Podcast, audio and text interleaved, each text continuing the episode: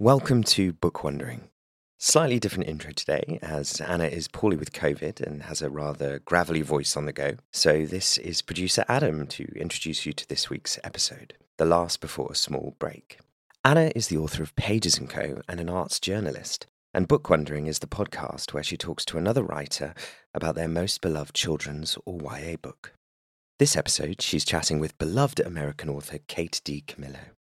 Kate is one of only a few authors who have won the Newbery Medal twice for The Tale of Despereaux and Flora and Ulysses. And her most recent book is the immediate New York Times bestseller, The Puppets of Spelhorst. Kate's choice was Mary Norton's 1952 children's classic, The Borrowers. We talked about the borrower's decorating habits, stories within stories, and how Kate comes to truly understand her own books through conversations with her readers. You can find the books discussed today on Anna's A Case for Books page at bookshop.org, which supports the podcast and independent bookshops. If you use the code BookWanderer, you'll get free shipping on the books featured on this series, including The Puppets of Spelhorst and The Borrowers. And finally, before we get into the episode, just to quickly note that while the podcast is largely suitable for children, this isn't geared at younger listeners. Enjoy.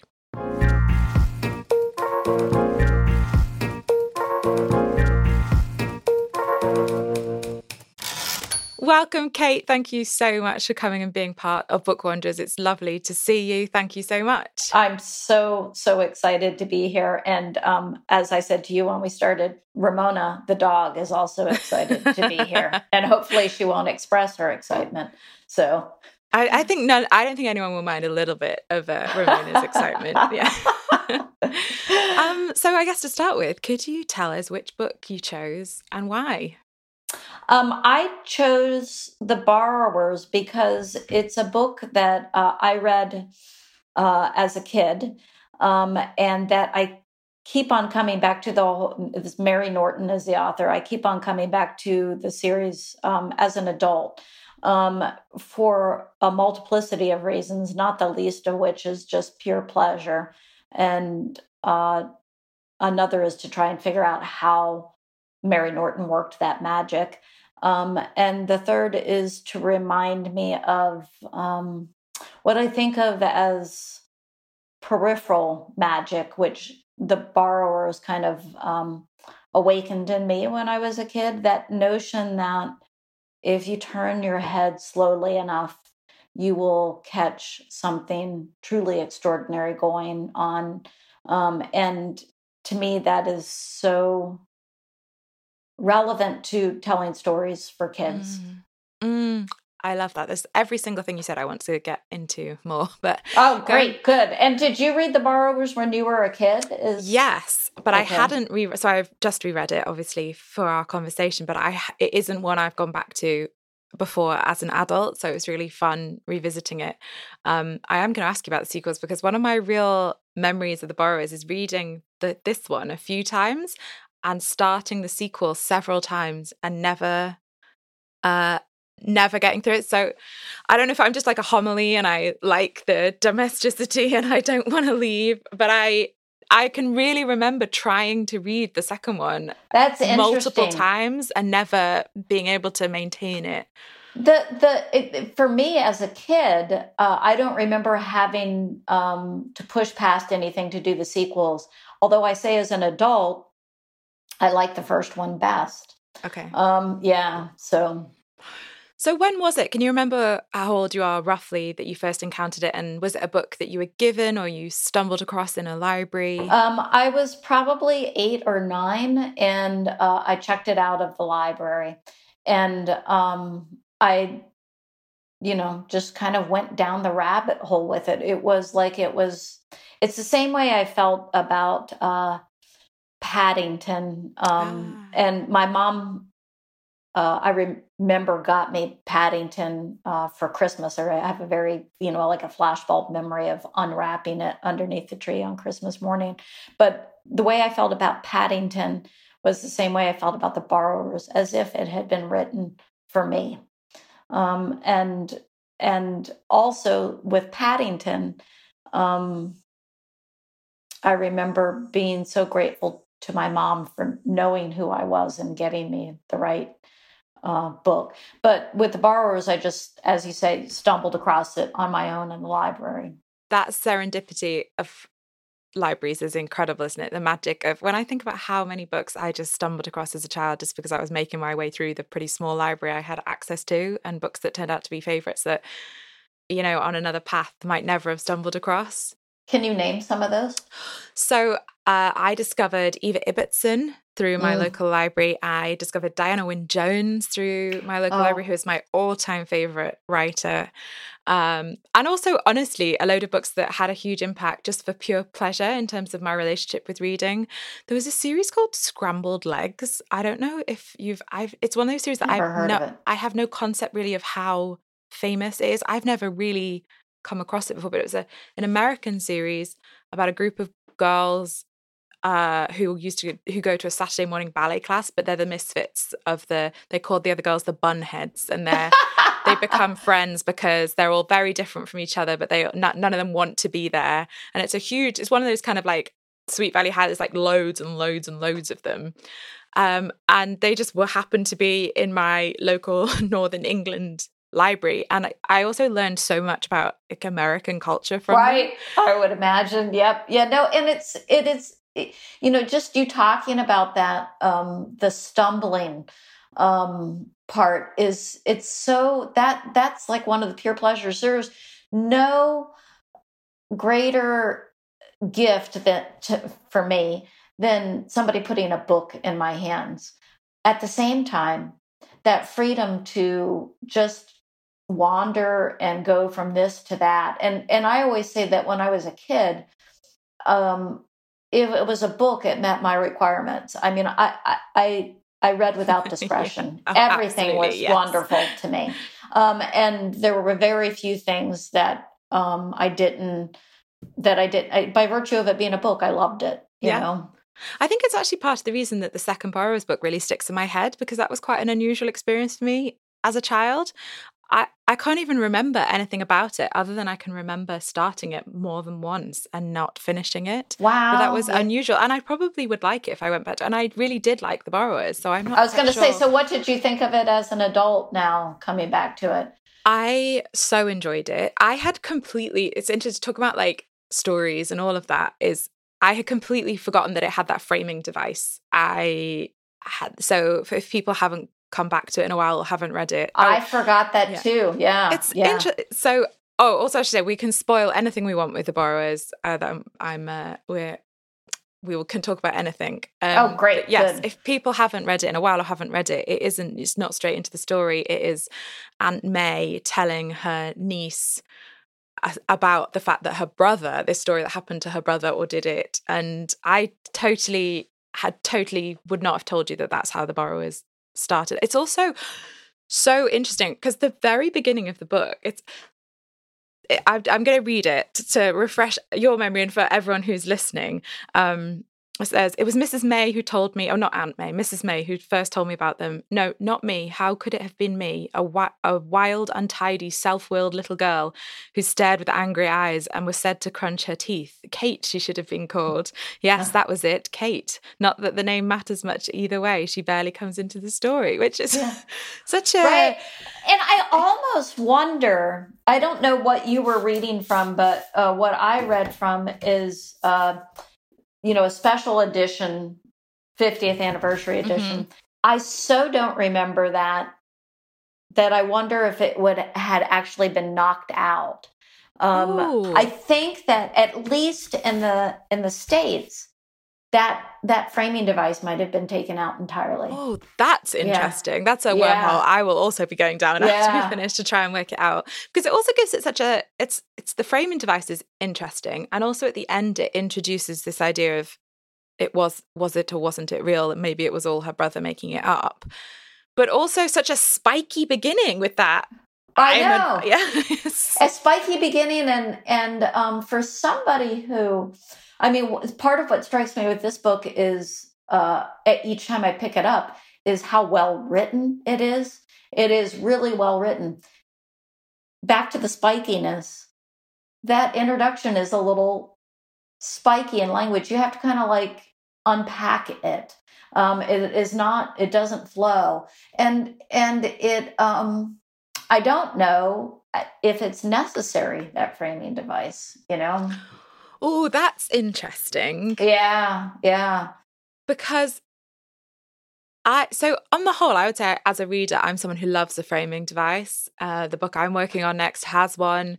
Um, and I, I was interested in what you thought because I feel like a lot of your books not necessarily have framing devices, but they are you're you're I hope it's fair to say a writer who enjoys playing with ideas of kind of story and being consciously told a story as opposed to those kind of some books are it's almost like you're reading a record of a true thing happening and some yeah. things are very much i am telling you a tale and i feel like your books often quite you do kind of utilize those sorts of playful That's storytelling true. structures. That's true. Yeah, yeah, no. And I, I like you love a frame, and and I um I get really, I I I, I love you know, a story within a story within mm-hmm. a story is just like endlessly fascinating to me as a writer, a reader, and as a kid. It's it's got that quality of enchantment to it. So it's interesting that I kind of like wonder could you do this without it and did i encounter it without it i'm interested in why you feel like it isn't necessary or maybe potentially it isn't it would work it would work differently very differently without it. Let's let's just look, you yeah. know, um, at that opening. Because it's the combo of the opening and then the closing. Because I must admit, coming back to it as an adult, I found that last line of it, well, Arrietty's handwriting is just like my brother's, quite unsettling to read as a sort of uh, is it's in children's fiction, it feels like, especially at the moment, we don't do the kind of pull the rug under at the last minute and be like, ah, it, it's all made up. Right. I know. It's interesting, right? But then it also has the bit where she she leaves the pillowcase and the stuff is gone. Like it's it's very clever and unsettling in a way that I, I really couldn't work out how I felt about it. It's clever and unsettling, and it goes back. Uh, the more we talk about it, to that that that notion, you know, that one of the reasons that I keep coming back to the, these books that peripheral magic that i mean that's what that's what the framing device gives you right? Did i see it? Did i not see it? Did it happen? Did it not happen? You know um so it's just it's I, it's it's fascinating to consider. And i don't know I, I don't know if you're this way but for me there are times uh when the framing device is a way for me to it's my doorway in. And then i can see afterwards it's kind of like scaffolding. I can like take it away and i don't need it. It's um and it it takes a while to see that. Um but and it's not always true sometimes it's absolutely necessary so i still i'm unsure because i'm in the process of writing and I, i've not used a framing device myself quite like this so i don't know yet whether it is going to prove to be scaffolding uh, or not uh, but... well and and you know sometimes um sometimes we can't tell sometimes the editor is the yes. one that tells and sometimes you feel um, you know I, am thinking about i don't know if you've read um, uh, Tale of Despereaux. Um, mm-hmm. uh, but that that narrator's voice is not a framing device, but it is a device for sure. And I can tell you that it was in there because of my own personal panic and that that voice showed up and it sounded like it knew uh, how to tell the story and what was going on in the story. Mm-hmm. So I latched onto it. And I'm just thinking about what would have happened if somebody had come along, if an editor had come along and said, right, okay, well, you've managed to tell the story. Let's get rid of this overbearing, because it is overbearing, this overbearing voice. And I don't know that I could have, I, I might have collapsed, you know. Uh, it is such a, I don't know if you feel this way, but there they're just such um, a house of cards to build an you know it's like don't breathe on it wrong don't look at it wrong. Um, it's astonishing that it ever holds together. And wait you know look i've made it it's all standing. Let's just tiptoe away. Oh my goodness. Yes when you balance the final pair on top and it and you're just like just leave it be. Yeah. Don't don't it's a miracle it's still standing. right. Don't do anything to it. Yeah, yeah. and don't ask anybody what they think oh my goodness yeah. do to it right? Yeah. Yes no the opinion's too close to it. The breath it's gonna, it's right. gonna shake it. Right uh, so go back to the borrowers. One thing that delighted me about when you chose this was that you are actually the second author on this series who has picked a book about tiny people. Um, so what's Eli- the other tiny people one? Eliza Clark, who writes adult books for adults, um, picked the the Gnome trilogy by Terry Pratchett. I'm not sure if you've come across them. No, I hadn't read them no. before Eliza picked them. They're very much for children, uh, and they are well. Going back to the borrowers, I feel like I feel like he definitely has read The Borrowers, but they are it's um it's very Terry Pratchett, you know, it's very much tongue in cheek and silly and funny, but it's about tiny people. Uh, some of them live outside, some of them live in a department store and they have to leave. And there's different communities in different areas. And but one of the things Eliza was talking about was how much she loves the idea of uh, being a human eating, uh, being a tiny person eating human food. And I messaged her when I had heard what you had chosen, and I just to let her know. And she made me promise uh, that I would ask you if you were a borrower, what is the human food you would get the most pleasure out of eating? Do you think Eliza would like to sink her face into a side of salmon? I myself, and it's probably in a very American answer. I would go into a jar of peanut butter. Uh-huh. Um, yeah, I just I love peanut butter so much, and you know, and and it's funny because it's like I don't think about the food aspect of it as much oh, as oh, interesting. Every little thing that comes. I mean, still, it's like uh, when I hold a postage stamp in my hand. I think, oh, well, that would look very nice framed. Or a paperclip, what could Pod do with that? You know, and it's just like and that is so, that speaks to something really childlike in me. It, it's that wonder over e- each object becomes new because you see it as something else, you know? And I do think the bit I, I, I, you get such a pure pleasure from reading those sections which describe the way they've set their house up and the little clever ways and even like Arrietty's bed and all the small things the way they use the blotting paper. It's just delicious It is. about. Yeah yeah. I'm going to look for the terry pratchett books though. I've never i've never uh, heard of them and it, it it sounds right up my alley. They are wonderful. I really enjoyed them. They they have they're sometimes called the Gnome trilogy, N O M E, and sometimes the Bromeliad trilogy. But the first one is called Truckers. There's three of them. The first one's called Truckers, and I really enjoyed reading them. All right, okay, I'm on it. Yeah, sign me up. Obviously, part of the the joy of things like the borrowers and it can this kind of touches on the peripheral magic is also the way that they observe us as humans. And again something that i feel like you kind of have played with in a few of your books in terms of animals small people puppets observing people. And actually this would be a good moment if i could just ask you to tell us a bit about the puppets of Spelhorst before we get into into this. Yeah so the puppets of Spelhorst um, a, a fairy tale novella is how I think of it. Um, about five puppets um, who uh, are in a story together and um, end up being purchased from a toy store by a taciturn. Did I say that right? Taciturn, so, old, as far as old, I know, old sea captain, and um, and that's just the beginning of of their journey. And uh, the utter delight that I had, the kid me. And, you know, it, it's funny because I think that um, this doesn't tap into peripheral magic, but it taps into that, the tininess.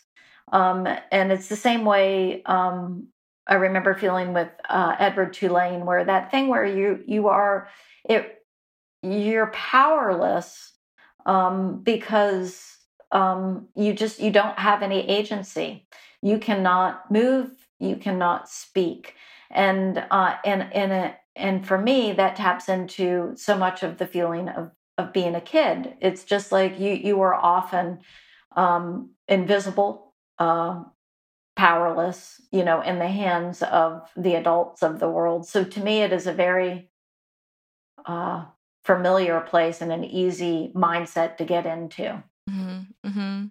It's that's so true, isn't it? And as well, because the borrowers is interesting in that context because they are childlike in their lack of agency and the fear. And then you also have Arrietty, who is a literal child and has that even just within the construct of her family. Her family, yep, yep. And and also, you know, it's like uh this gets I get asked this question a lot you know when Despereaux comes up and it's like why do why are there so many mice in children's books and it's just like to me it's always like a no-brainer it's because that's how you feel as a kid right yeah. it's like you're like beside the point a lot of mm-hmm. the time or mm-hmm. sometimes viewed as pesty right and um, to be gotten rid of and um, but uh, so it's the, the tininess the the um, being overlooked uh, as a deeply feeling human being or puppet mm-hmm. or borrower, you know? Yeah. Or mouse. And with the puppets, they again, we won't, I will spoil the borrowers. We won't spoil your brand new book, but they do have, as you said, quite the journey, and they they encounter lots of different people. And I hope this isn't too spoiler, but at one point they are in a family situation where they encounter children who uh, obs- uh, encounter them very differently. I'd love to yes. just hear a bit more about how you kind of what you wanted to do with those different humans they meet and the different the different ways we as children and as people perceive play and toys and stories. Yeah, well, it's nice that you would uh, assume that I um, purposely knew what I was doing.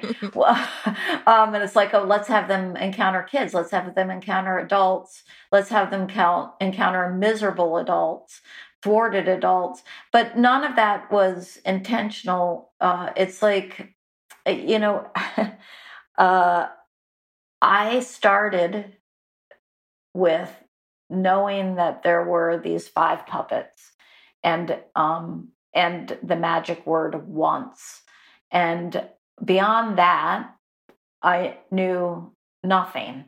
and so it's it's um everything that those puppets encounter I encounter along with them and with the same level of surprise and I wouldn't say frustration, but um, often feeling thwarted, you know. Mm-hmm. Um, and it was so much fun to do it, but I never outline, nor do I um, think about themes. And, you know, I, and when I get enough distance and when I start to, you know, when we're at the point where you and I are right now, where the book is not out in the world and I'm starting to talk to uh, good, smart readers about it, I will start to understand kind of what the themes are. And with every interview that I do, I will learn more about what the book is about if I if I have a good conversation with somebody, and then I will take those ideas forward as I discuss it. But they're never really there as I'm writing. Does that make sense? Oh, absolutely. That is almost honestly, I can't tell you how much of a relief it is to hear that from someone who writes so wonderfully and beautifully and has written so many books because that is um that's a very it's very familiar to me. good, good.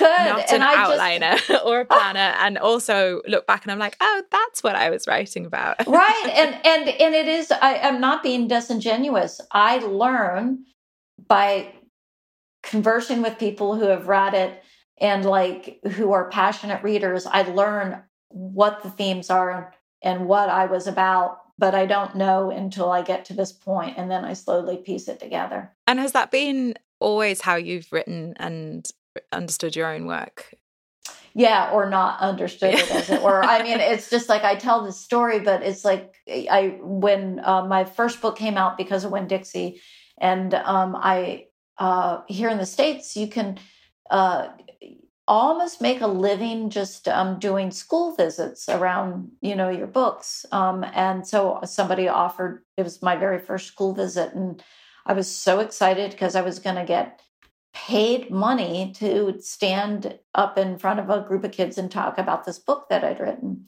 And it was a fifth grade classroom. And I remember standing next to the teacher in front of the chalkboard. And she said to the kids, Okay, here's Kate DiCamillo. She's written this book and she's here to talk to us about it. So um, let's begin by talking about the themes in the book.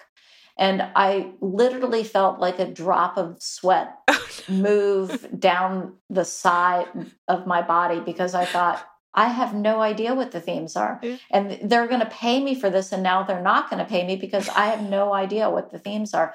And then this beautiful group of kids started shouting out the themes. Teacher wrote them down on the blackboard.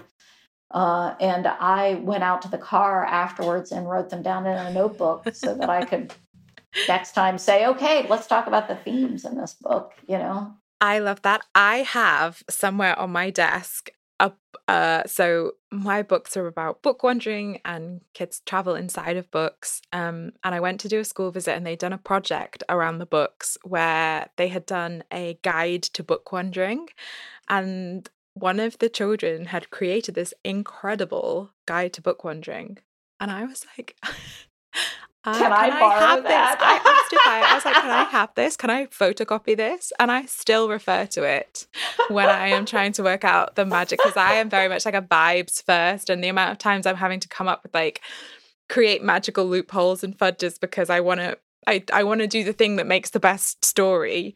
Right, I'm always right. leafing through this guide and I'm like, I know that she'll have worked it out for me. And again, children are amazing and very useful.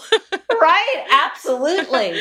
I, I mean, and I, I, I love that. And I also, I have to say there, there's a part of me that would have, if I were you, gone, oh no, because, um, this is back to you know looking at things out of the corner of your eye again. That's how i always feel when i'm working and even to a large extent after i'm done. Best not to look at this directly um, or or the house of cards, or it will all fall down, right? And even when it is a thing that everybody says very well, this is a house of cards and it is standing, you know, it's still like, gosh, how much do I want to examine it for fear that I won't be able to do it again? Or do you know what I mean? Oh, for sure. And then when something's published as well, I feel like sometimes the house of cards this is a messy metaphor but i feel like my publishers like glued the house of cards together right. and then you, you notice that one of the cards is actually the wrong way round right bent right but it's right. glued now so, right it, and it is a thing and everybody looks at it and says yes that is a thing you know and so it's like very well it's a thing um, but that's kind of terrifying. One of the I recorded an episode in the last series with a writer called Guy Gunaratne, and they picked where the wild things are, and we ended up having oh. this really amazing conversation that I found very enriching about how, as a writer, you need to embrace wildness and bewilderment as a writer and that embracing bewilderment is part of it. And actually i've been really again i'm consistently reassured how much it comes up when I speak to writers I really admire and love, how much this is actually quite common. And it's yeah I, wonderful I, to know. I, I, like the, I like the word bewilderment and I would add flat out fear to it, you know, and because it's like uh I've used this this very um it, it's like when when I'm in a novel um, and and I've gotten to because I do multiple drafts. I've gotten to uh, uh, you know the fourth or fifth draft where things are holding together, and I think, oh, okay, it might work. Then I start to feel very much like a, a furry-footed, bumbling creature who has been entrusted with a goblet um, that is filled with something equally precious. And i have to carry it. And um and i'm my feet are too large and they're too furry. And it's like why did you give this to me? I can't do it. And um but i know i have no choice but to try and carry it and um why do you think I started on that metaphor? It, that's the fear, I guess. Yeah. You know, it's just. Yeah, but that's so. that's such a good metaphor. That really true. It's like you're doing an obstacle course with this goblet, and you keep just losing. And you th- and, and you think, why did they give it to me? yeah. You know, and by the same token, you know, like when people say, "Oh." you must um you must feel like oh you re- did a really good job or like you're you know you it's like no the only thing that i a positive feeling i ever have is um like this would be a really good story if somebody better was carrying that you know? But at least it's a good story right? Mm-hmm, mm-hmm. and and it's been entrusted to me so i have to try to do the best that i can do with my big furry feet. Yeah I, I'm obsessed with that. I will be thinking of that furry footed monster every time now I'm writing. well, and it connects right to the wild things, right? You yeah. Know, oh, yes. I'm literally a wild thing holding a goblet. That is the yeah. perfect metaphor for writing. and actually, it's interesting just talk about like uh, things like fear. And we talked about the spikiness of the book. I do think one thing that really struck me coming back to the book was how not just the intro, but the book is full of fear and anger and there's quite a lot of like the boy is really quite cruel to Arrietty when he first meets her and trying like pleasure taking some pleasure in telling her that that they are going to be extinct not humans and you know pod and homily really talk quite sharply to her and a lot of the adults are awful you know lock the boy in the bedroom and take pleasure in the fact that they're going to like exterminate them and there is it is a spikier much spikier book than i remembered that has more fear and anger in it. And I don't know how much that is also just a of different times as well. I feel like there's a is I don't know if that's a gross generalization to say there's less spikiness in children's books now. I don't know, or there's a different kind of spikiness. Maybe, yes, maybe that's rather. right. It's a different yeah. flavor of spikiness. Yeah. What year was this written? I don't have my glasses 50, on. 52 i want to say 1952 so you would have to think that yes, uh, world war ii was still very much mm. on mary norton's mind that's a very good think. point yeah um and also you know our perceptions of childhood keep on changing. Of course yeah. Yeah but it is it's interesting and and i would also like i, I, I would defend that spikiness. It's the same uh, you know, it's I, I I will get called on the carpet sometimes for too much darkness in the stories that I tell, and um, I always think about how difficult the world is and how um, absolutely ridiculous it is to think that kids don't know how oh, ridiculous sure. how yeah. how difficult it is and so i it's like i I feel like um, the harder things, um, it's it's good to encounter them in a story so that it's a it's a safer confine to deal with For them. Sure. Yeah, and it also acknowledges that they exist. Mm-hmm, mm-hmm. So, um, you mentioned that you go you go back to the borrowers. Um, I'm interested in how much you feel like the borrowers, particularly, but the books you love growing up, generally how actively you feel like they are an influence on how you approach your own work and your own stories um i as an inspiration i guess they're always there um and uh you know it has long been a dream of mine to be able to do something like uh, Paddington. You can't do something like the borrowers because, you know, it would be the borrowers. um, but, uh, and nor can you do a, a, a, bear who's been, you know, left in Paddington Station. But um, so, I mean, they're an inspiration to me, um, but they also like to reread them. Um, not that I ever really forget, but it because that kid in me is always present, which I'm really grateful for. And I have found is not necessarily the case um, with everybody. Um, that eight year old is just right on the surface for me. But rereading some of these books brings that eight year old back full force. And then it that eight year old is very much a part of the stories that I tell. Right. Um, so it it feeds the stories in ways that I am unaware of, other than bringing that that sensibility and and what that eight year old needed. Um, does that make sense? Yeah, absolutely.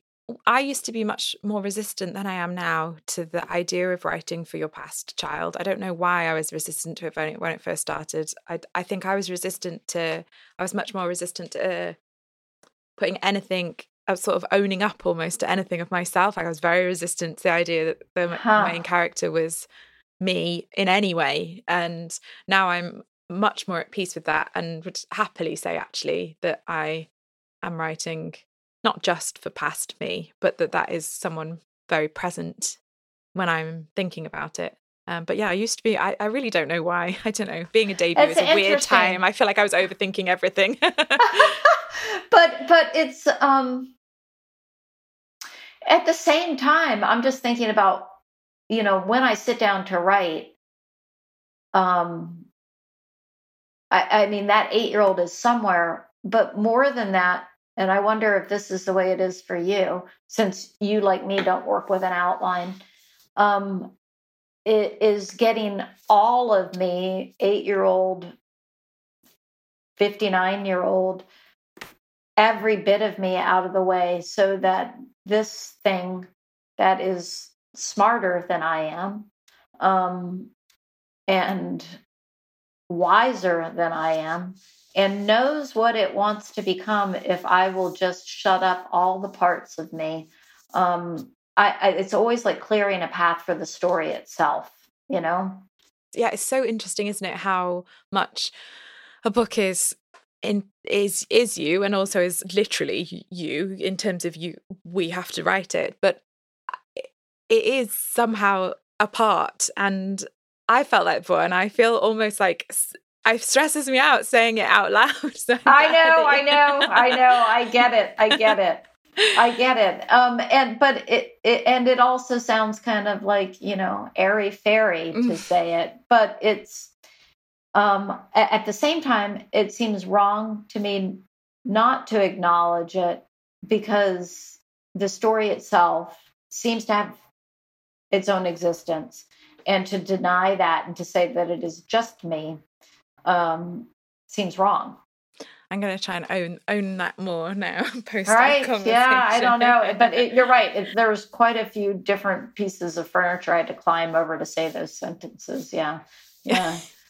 it's a trip being a writer, isn't it? and the whole time, as you're like trying to climb over the furniture, you're going, "Don't knock over the house of cards." yeah. yeah. That the wild thing is they're holding. Yeah, yeah the goblet right? and the yeah, house of cards, right, and right, right. everything is about to break. right. Um, and I guess you mentioned Paddington as well. I'd love to just hear about some of the other, um, even though this is officially we're talking about the Borrowers. I would love to just hear about some of the other books that meant a lot to you when you were younger, as maybe even into a child teenager. Um, it, it's funny because, as we said earlier, like I was one of those kids who read everything, and so anytime I talk about it, there are things that I uh, forget and of course, ones yeah. that I end up talking about again. Uh, do, you, do you know the 21 Balloons by William Pène du Bois? No, I don't. Oh, I, I loved that. Okay. I, it was one of those that I came back to again and again. I loved Harriet the Spy. Oh, Did you read yeah. Harriet No, I haven't read it, but I'm aware. I'm very Which is basically a primer on how to become a writer, you know, um, right. and, and all the dangers that are implicit in becoming a writer. Um, and uh, I don't uh think that one ever was quite as uh big, mainstream big, or oh, popular yeah. here as here. I, I actually mainly know about it because my best friend is American and it's one of her favorite books. Yeah, I mean, if it's just, and it's funny that a lot of times I don't I don't even think of mentioning it when I'm I'm talking about the books that I read, but it was just it was certainly central. I loved Secret Garden. Mm. Um, I even more I loved Little Princess. Um, mm-hmm. Um, that's the one that I came back to again and again, and uh, I've come back to both of those as adults, and they really are just absolutely delicious. I have to say, mm-hmm. you know. Um, I just reread. Up A Little Princess because Gabrielle Zevin chose it for her episode. Really? So really yeah. it was great and, talking to her about and, that. And what did you what did you think when you reread it? Do you know what? I very sincerely loved it. It obviously has some tangly bits that are just of its time. And I don't even mean that as an insult. It's just it, it, it all books are of their time products of the time that they were Yeah. written in for good for bad just they let's just yes yeah um but the there is a a magic and a wit to it that is just delightful. And the secret garden as well. I think it's, the secret garden is a more tangly one in terms of things to puzzle through with colonialism and right race. absolutely Um, yeah. but that's a real peripheral magic book isn't it as well? They Yes. kind of the that garden i feel like is really firmly lodged in my storytelling yeah that that is definitely peripheral magic although peripheral magic shows up when sarah is uh in in a little princess when she comes back to her her garret which and it has been transformed and there's the hamper of food. I mean it's got to be one of the better moments in children's literature. It's it's right up there with you know pushing against the wardrobe and having it give way into uh, uh, those are books speaking of narnia that i have that mattered so much to me. And i have not gone back to them as an adult for fear the magic will not be there the way i remembered it. I would say as someone who reread them over the pandemic that you should trust that instinct. Really? Yeah yeah. Wow. Wow. Duly noted. Okay. I did. I, just did get a lot of pleasure from them, but there was something lost. I would say.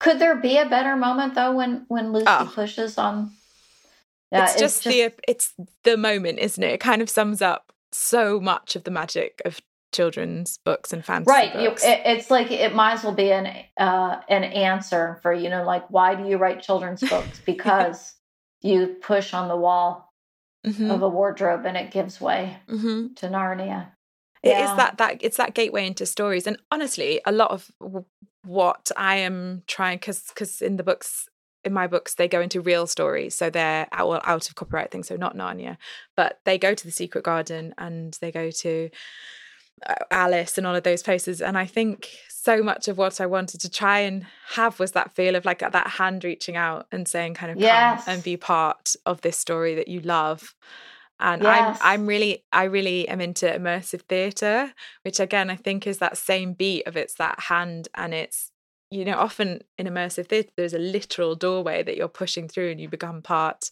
oh, of a different yeah. world. It's just it's just it's literal and figurative magic, isn't it?